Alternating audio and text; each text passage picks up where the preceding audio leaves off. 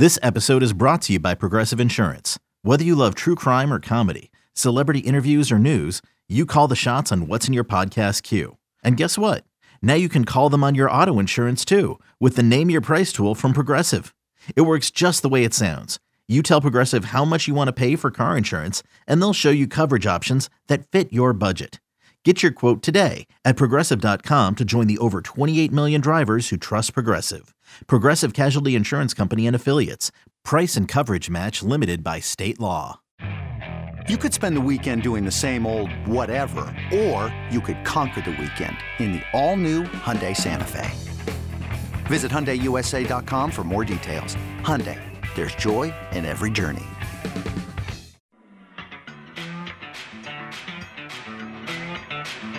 Welcome back to The Daily Tip, presented by BetMGM, with Michael Jenkins and Chelsea Messenger on the BetQL Network.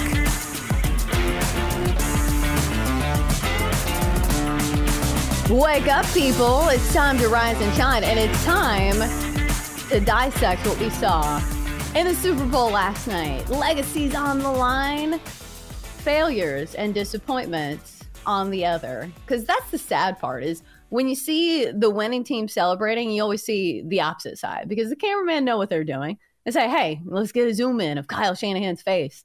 And you're like, oh. As a mom, I always just like want to go give him a hug.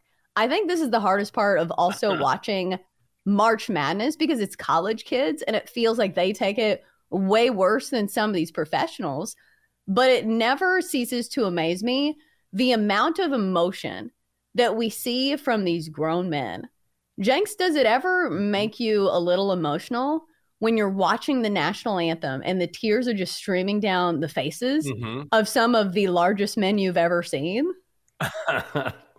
Yeah, I think what it does is just speaks to how much work these guys put in to get to this moment. It's like anything else, honestly, where you get fooled by because you see these huge like monster athletes and you tend to think of them as these emotionless robots going around beating the crap out of each other. But ultimately, the work that goes in where you're constantly working during the offseason, during the season, you're fighting through injuries. And then when you're in that moment, the ultimate goal is to play in the Super Bowl, right? And imagine if you played football your entire life, which most of these guys have, or at least close to it. And then they're sitting there, it's quiet, they're listening to the national anthem, and they realize, I'm about to play in the Super Bowl. And you think back of all the times you probably imagined that when you were playing football, even as a kid, and it hits you in that moment. And look at all I've been through, look at how hard I've worked, and here I am. I would imagine it's a very powerful moment for those guys having put in, again, the exhaustive work it takes to be a professional football player. Well, and also this is when legacies are made. You can have a great career in the regular season, but still what makes you immortal in the world of sports is how you perform at the highest level. And if you win a championship, I would guarantee you at least 90% of players would say, if you asked them, what's one thing you want to do in your NFL career? It would not be some personal milestone. It would not be, some individual accolade. It would be to win a Super Bowl. You know, that's why you play the game. It is a team sport, and you want to win a ring. Literally the only thing I can think of that's, maybe on a higher stage would be the Olympics. That's when I get really emotional. Like seeing the people who win the Olympics, because that's only every 4 years. These are people, who the timing has to be right with them being in their prime, and it's so much lead up into one single race. Cause I always think of swimming because I was a swimmer, and it's one single race that defines your entire career. It's a crazy amount of pressure. And then on the flip side, some of these guys are going to be mulling over this game for the rest of their lives and not in a good way. Like I was thinking about, I think it was the Niners player that it was either the punt or the kickoff. I think it was a punt where he hit it with his foot, and then the other guy tried to get it, and he didn't, and then the Chiefs had excellent field position. I feel for guys like that because I will say these moments will eventually make them stronger because Patrick Mahomes himself, has had one of these moments where in the biggest of moments, he failed and he looked bad. That game against Tom Brady and the Bucks, he had one of the worst games of his career. So moving forward, how do you think the Niners players respond to this? Oh, it's going to be tough because they were talking last night after the game, and it makes sense, right? They were saying we only have so many chances to win one of these things. And that's what is so special about what the Chiefs are doing, because it looks like the Chiefs are just going to keep getting back and they've already won it, you know, which I know sounds crazy, but they are built to keep doing that. Are the Niners? Maybe. They're already the favorites for next year's Super Bowl, if that's any consolation. But ultimately, they know how hard it is. And all of these players know it's difficult just to get to the big game, much less win it. So we tend to take for granted when we think about dynasties, we think of some of these guys who have been there and done that so many times, and they're setting records and they're building their Hall of Fame resumes. Most players in the NFL don't make Super Bowl.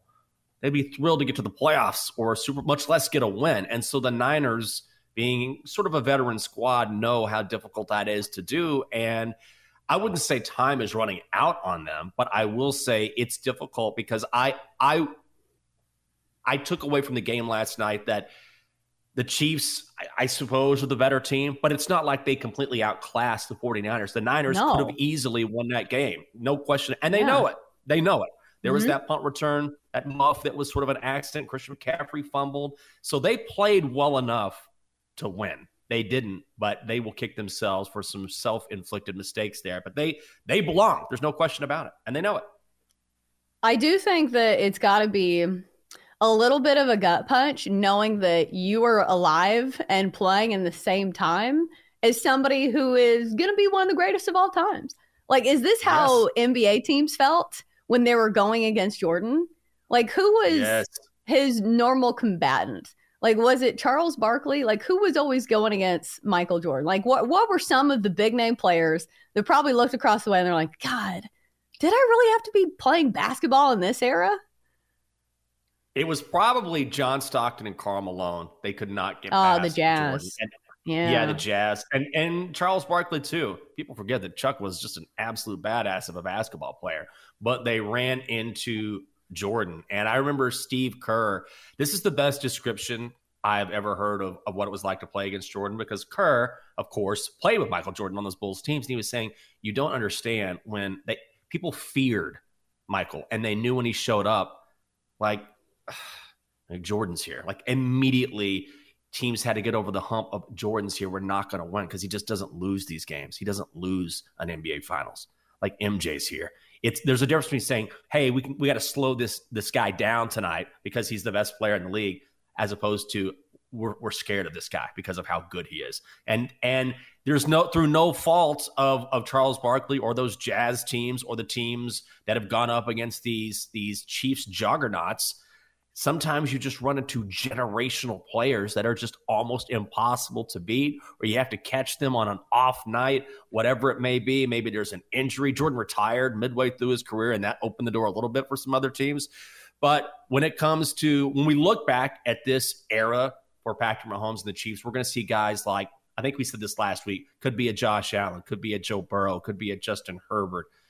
There's going to be a great quarterback that doesn't want to reign because of Patrick Mahomes. Hey, it's Kaylee Cuoco for Priceline. Ready to go to your happy place for a happy price? Well, why didn't you say so? Just download the Priceline app right now and save up to 60% on hotels. So whether it's Cousin Kevin's Kazoo Concert in Kansas City, go Kevin, or Becky's Bachelorette Bash in Bermuda, you never have to miss a trip ever again. So download the Priceline app today. Your savings are waiting. Go to your happy place for a happy price. Go to your happy price, Priceline. It's only a kick, a jump, a block, it's only a serve, it's only a tackle, a run, it's only for the fans. After all, it's only pressure. You got this. Adidas.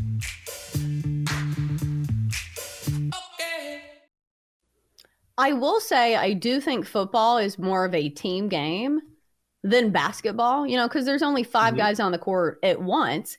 And I think that's reflected in this. The fact that the NFL has only had one three-peat champion. in the history of the NFL. And like, I don't know if this includes like the AFL merger, you know, but you know, we have not had a three-peat champion in quite some time. The last time that I'm seeing here is the 1965 through 67 Green Bay Packers. And immediately I thought, wow, the Patriots with Tom Brady didn't have a three-peat? That's almost crazy to me, because if there was ever a contender for it, it would have been the Patriots, but even they didn't do it. And that is one of the best, you know, dynasties of at least my lifetime. So I think it shows just how hard it is to repeat in this era. So Jenks, do you think the Chiefs have what it takes to possibly get a three-peat? It's certainly possible. And look, these guys were already talking about it last night. Patrick Mahomes, after the game, said, yeah, I'm going to go back, I'm going to celebrate, I'm going to enjoy this win, and then I'm going to get back to work because I'm trying to three-peat. Even Kelce was saying that. These guys are hyper-motivated to continue making history, and they know that they're on the precipice of being able to do it because it hasn't been done before. Man, everything has to fall the right way. Remember, as much as it may seem like, oh, of course the Chiefs are going to three-peat, we haven't seen a back-to-back winner in 19 years. That was the Patriots. So the idea, I think we're going to see a lot of people lean into the idea, oh, it's the Chiefs. It doesn't matter. Even Tom Brady never did that. And look, is it possible? Sure. But a three-peat in the National Football League, you just don't see it. So I would bet against it based on recent history, but certainly at the same time, you learn a lot of lessons when you bet against Patrick Mahomes. I think a lot of people were shaking their heads. I think that was the craziest part of last night, is that I felt like I bet on the Chiefs simply because I was afraid to go against them. Like, it wasn't my full unwavering confidence in Kansas City, especially against this Niners team. It was just like, okay, they have a generational talent at quarterback. That is the most important position on the field. Do I want to be sitting here with 2 minutes left in the game and be worrying about, like, oh, no, they've got the ball. No. This is how it ends, isn't it? And we, you know, that's how the game ended. So I think when you have somebody like that, it can be really tough to bet against him. But here's a question I have, and I know you don't work at a sports book, and I'm not expecting, like, a super sharp answer here, but do you think if we are put in this position again that Patrick Mahomes will be a Super Bowl underdog in near future? Like, I feel like I would be super nervous. Like, I know the books don't work on emotion, but still, you've got to think if they give Patrick Mahomes points in the Super Bowl again, they got to be feeling nervous. Oh, my God. Well, and the books took a bath last night, by the way. The Chiefs and overtime were both, like, the worst results for the book, because I believe going to overtime was the biggest liability for the books, like 11-1 at some places. So, A, that happens, and then they desperately need the Niners, and then the Chiefs win. So last night was a massive night for the public, and I think you're right. I think it'll be a long time before, even in this spot, we will see Mahomes as a dog. And here's the thing too, Chelsea, is all of this is based on a sample size, based on numbers. These are computers that are spitting out, you know, all sorts of different outcomes. And at what point can you take something that you can't measure into account? Do you know what I mean? Where there are some players who just have it. There are some players who have a way of rising to the occasion, and you can say, of course, this quarterback means X amount of points to this club, and no one means more to his team than Patrick Mahomes. But what this clutch gene or ability to perform when it matters the most, that's something you can't really quantify. And yet you do have to take into consideration if you're going to bet for or against the Chiefs.